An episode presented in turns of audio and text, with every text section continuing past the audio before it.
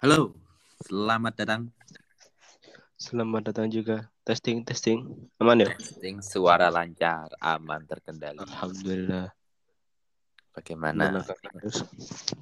Alhamdulillah baik. Persebaya PSM berapa berapa skornya yang tadi update terakhir? Aduh, maaf sekali ini saya tidak mengikuti sepak bola lokal. Waduh, ini pasti ada penyebabnya ini. Kenapa Mas? Kok Anda sepertinya kok alergi sama sepak bola lokal? Apakah ada semacam fobia terhadap sepak bola Ya. lokal? Bukan alergi sebenarnya ya gitu ya dilihat aja dari dari pengelolaan liganya seperti ya sa- sampean tahu lah. Seperti apa, Mas? Pengelolaan liganya seperti apa? Mungkin kok bisa mungkin eh, sampai nggak menyukai laga sepak bola lokal gitu loh. Ada apa? Pertama ya, permainannya terlalu monoton terus ya Ya, banyak umpan direct gitu loh. Terutama ya pengelolaan liga dari apa dari pengelola liganya ya kayak PT Liga sendiri. Ya apa namanya ya? Nah, kurang lah. Menurut saya masih kurang. Eksekusinya itu masih kurang. Masih banyak yang, yang harus diperbaiki. Oh gitu. Sebenarnya kan Mas ini Mas, ini Mas. Eh, kalau dari kemarin itu kan rame ya. Ada apa itu di Twitter, di Instagram atau bahkan kita search di Google aja rame terkait hashtag Haruna out ya bener Har- Haruna ya Haruna iya. Haruna Haruna Sumitro ah. Iya. Itu gimana Mas? Karena saya yakin Mas Mat kan juga apa eh tentu mengamati lah fenomena kemarin bukan fenomena sih kejadian kemarin itu rame sekali kan itu seperti apa itu?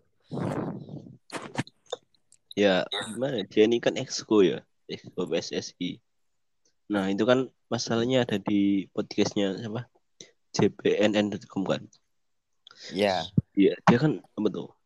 Dia kan sempat berstatement bahwa apa? Proses itu gak penting, yang penting prestasi. Proses proses kalau gak ada prestasinya ya orang akan menihilkan hal tersebut gitu loh. Nah, ya, sekarang kan timnas masa masih dalam berada fase proses itu kan. Ya tentu saja lah. Saya yakin ya 90 99,99% warga Indonesia nggak setuju sama statementnya si siapa Pak Haruna ini. Hmm. Karena apa ya? Terus terang kejadian kemarin itu beranda Twitter penuh dengan hashtag Haruna out gitu kan sampai itu menjadi trending nomor satu di Indonesia. Kemudian Iya. itu menjadi bahkan kita kan kemarin sempat ngobrol sebenarnya ngobrol apa eh, offline ya kita ngobrol gitu. Iya. Kita ngobrol terkait bahas ini. Dan cuman apa ya? aneh gitu loh mas saya seorang exco PSSI yaitu yang menjadi salah satu perwakilan dari pejabat yang mengurus sepak bola dalam negeri Heeh. bisa berstatement seperti itu menggegarkan publik gitu lah itu loh terus gini Iyalah.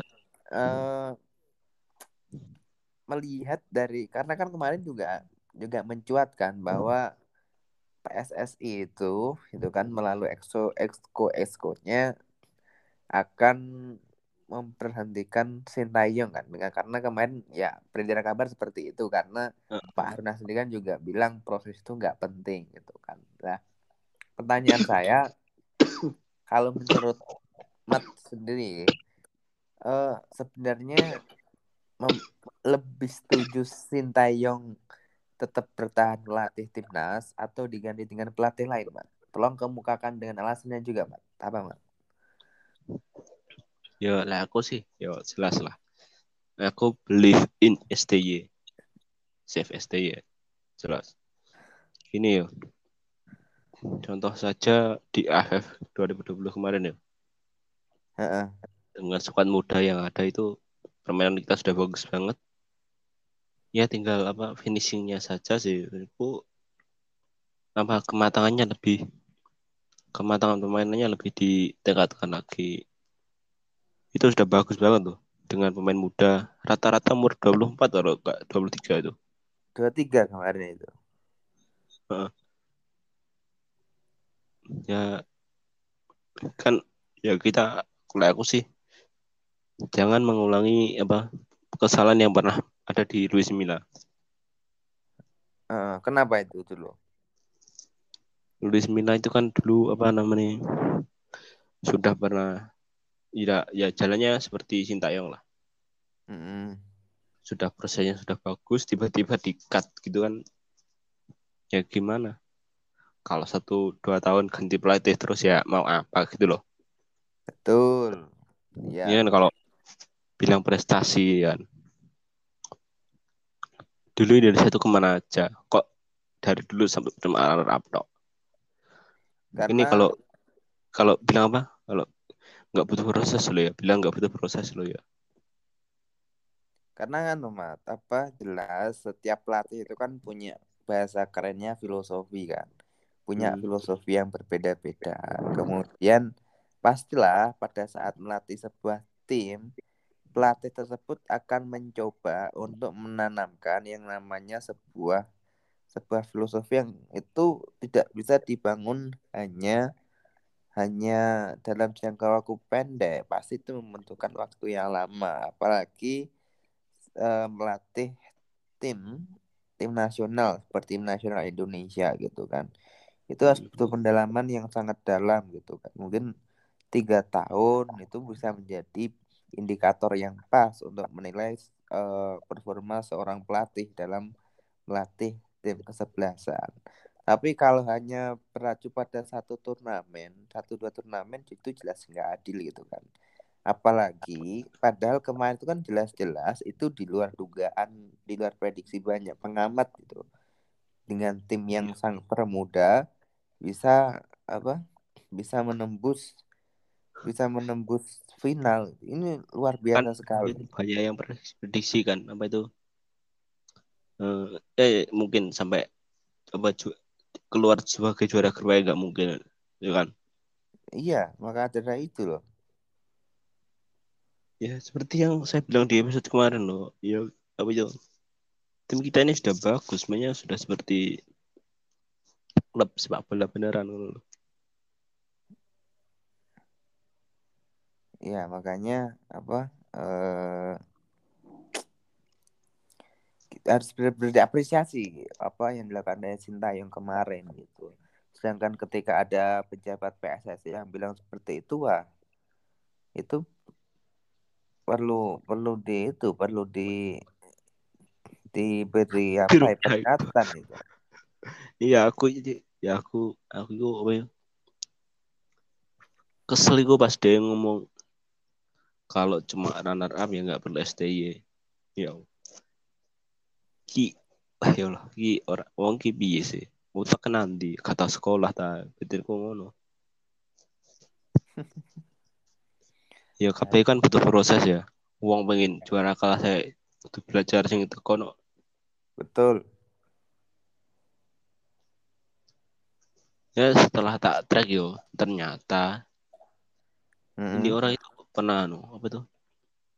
Pernah jadi anggota DPR di DPR Provinsi Jatim tahun 1999 sampai 2003. Anggota apa, Mat? Anggota DPR. Eh, anggota DPR. Uh, ya, terus juga dia itu pernah apa itu? Jadi ketua Asprof juga 8 tahun kalau nggak salah. Asprof Jatim. Jatim. Mm -hmm terus setelah itu setelah jadi sebuah Jatim dia sempat apa namanya vakum dari dunia sepak bola membuka usaha di Lamongan kalau nggak salah. Itu sih kita kutip dari podcast JPNN kemarin. Dia ku apa nih dia kan anu ya Madura United ya? Mm. nah Madura United itu sebenarnya PBR Balita Bandung Raya yang akhirnya berubah nama gitu kan? Iya, berubah nama jadi Madura United itu.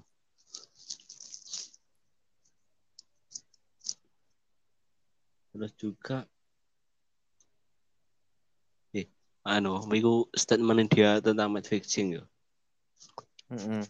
dia kan sempat bilang gini Wih, match fixingku nggak perlu diberantas nggak harus diberantas jadi nih oh, kata nih kita itu harus menyelami dahulu ya caranya ngono kak iso iso lah ya kono kan cara nih gitu kan mereka sudah bisa menyembunyikannya toh Mm-mm. aku aku aku itu curiga lek dia ini juga terlibat dalam pet fishing tersebut Betul itu. Itu patut sebenarnya dari perkataan seperti itu akhirnya kan muncul dugaan dugaan seperti itu kan akhirnya. Mm. ya eh. iya aku jadi ingat tahu itu podcastnya Pangeran Siahan sama Anton Sanjoyo sama kakak Roji Putira itu tiga tahun kemarin sih tapi sampai saat ini masih masih relevan menurutku lo ya Itu bilang seperti apa itu? Bilang seperti apa itu? ya aku ya di salah satu percakapannya itu Pak Pak Sue.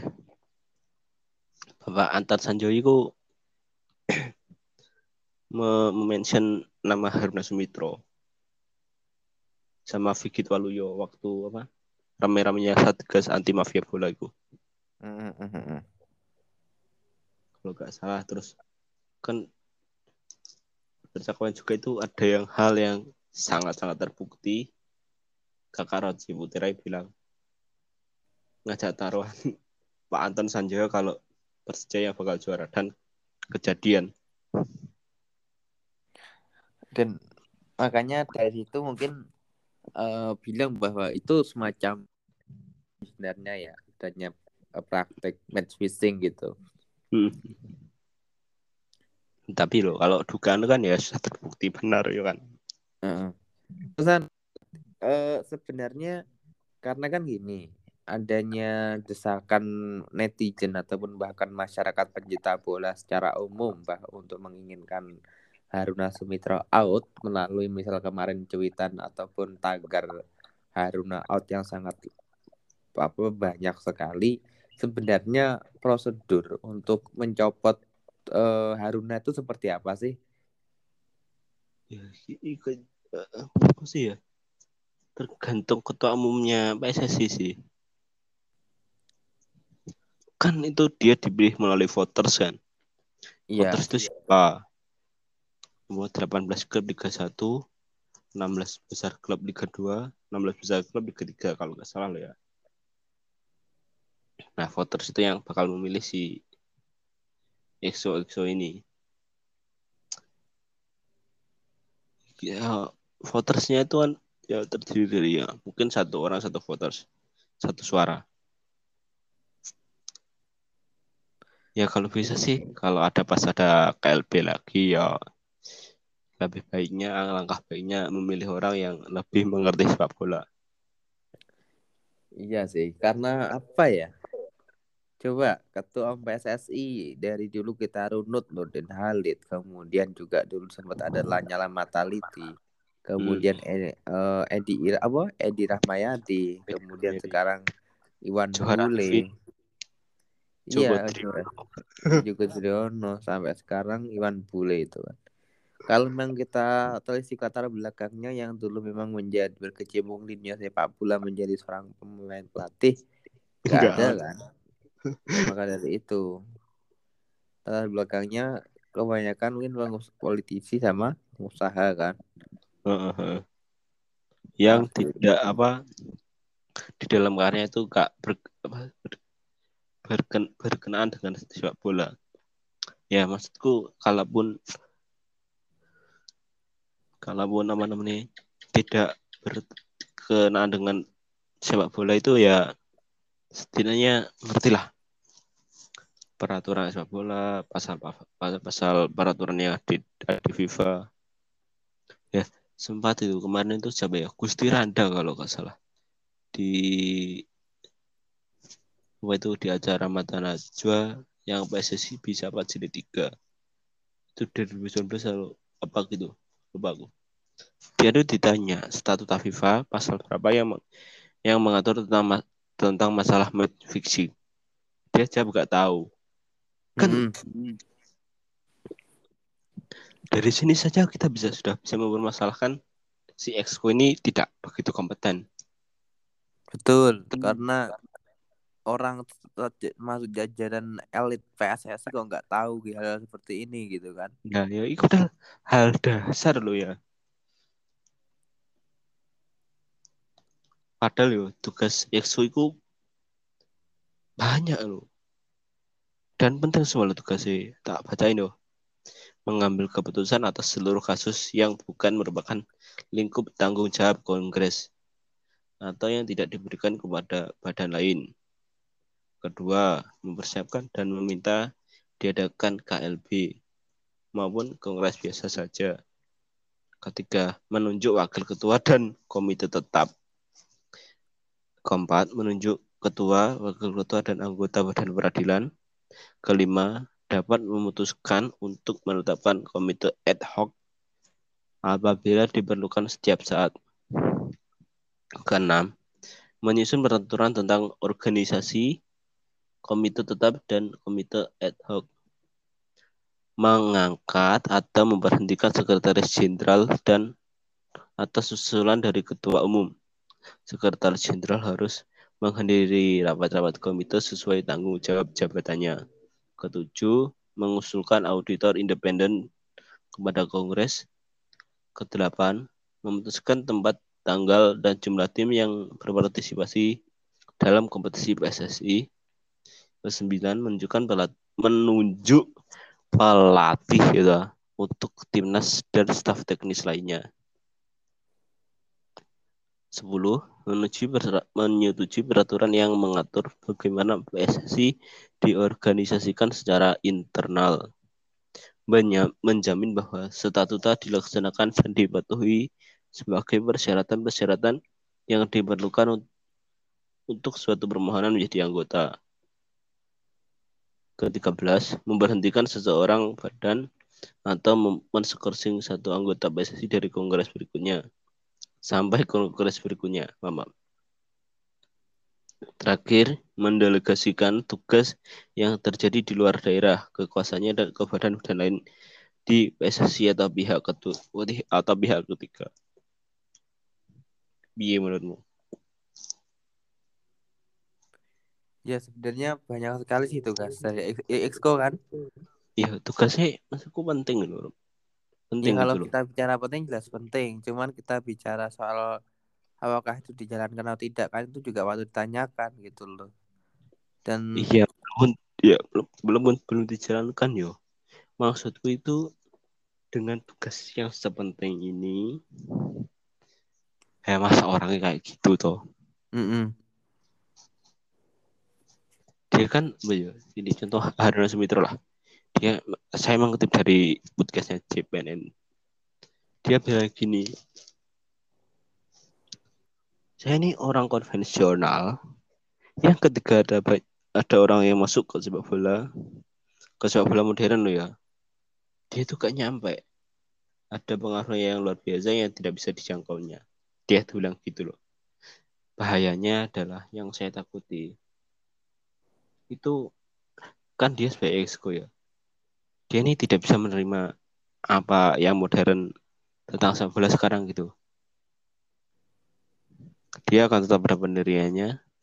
Ya tentang masa lalu dia yang seperti itu, seperti masa lalu timnas kita yang seperti itulah.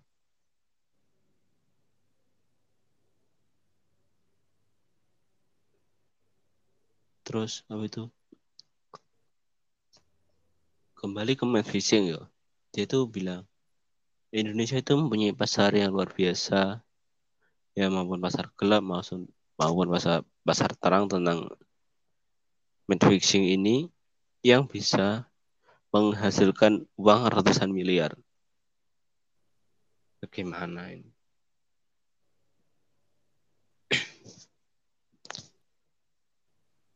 Halo, Mat. Halo, halo. Terus mana, Mat? Ini terakhir, eh? harap ini terakhir ya. Harapan uh. kepada sepak bola Indonesia seperti apa, Mat? Nah, aku sih gila untuk aku ya sepak bola Indonesia aku pertama liga berbagi dulu terus adakan liga usia dini ya minimal lah usia 10 tahun lah ya 10 tahun ke atas biar apa? Biar kita itu bisa menanamkan filosofi sepak bola Indonesia itu ke bocah-bocah ini gitu loh. Jadi nggak perlu keluar statement kayak yang dikeluarkan si Haruna Sumitra kemarin. Ya masa dia bilang itu? Permainan timnas kita sekarang itu kebanyakan direct ball. Padahal di liga kita itu mainnya dari kaki ke kaki ini yang kebalik nih otak dia apa kepalanya dia coba Dua-duanya mungkin, Mat. lalu coba ya, itu mungkin maksudnya oh aku paham mungkin maksudnya apa dari kaki ke kaki itu mungkin maksudnya banyak tackle tackle yang keras gitu loh mungkin maksudnya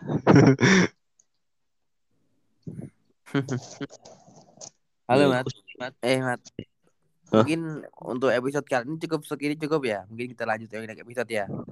Oh iya iya rabu oh iya siap siap kau apa Oke, siap. Wes, oke, siap Mat Suwon sharing untuk episode kali ini. Oke, Heeh, sampai siap, jumpa di episode selanjutnya di The Podcast The Anchorman. Oke. See ya, Oke. Mat. see ya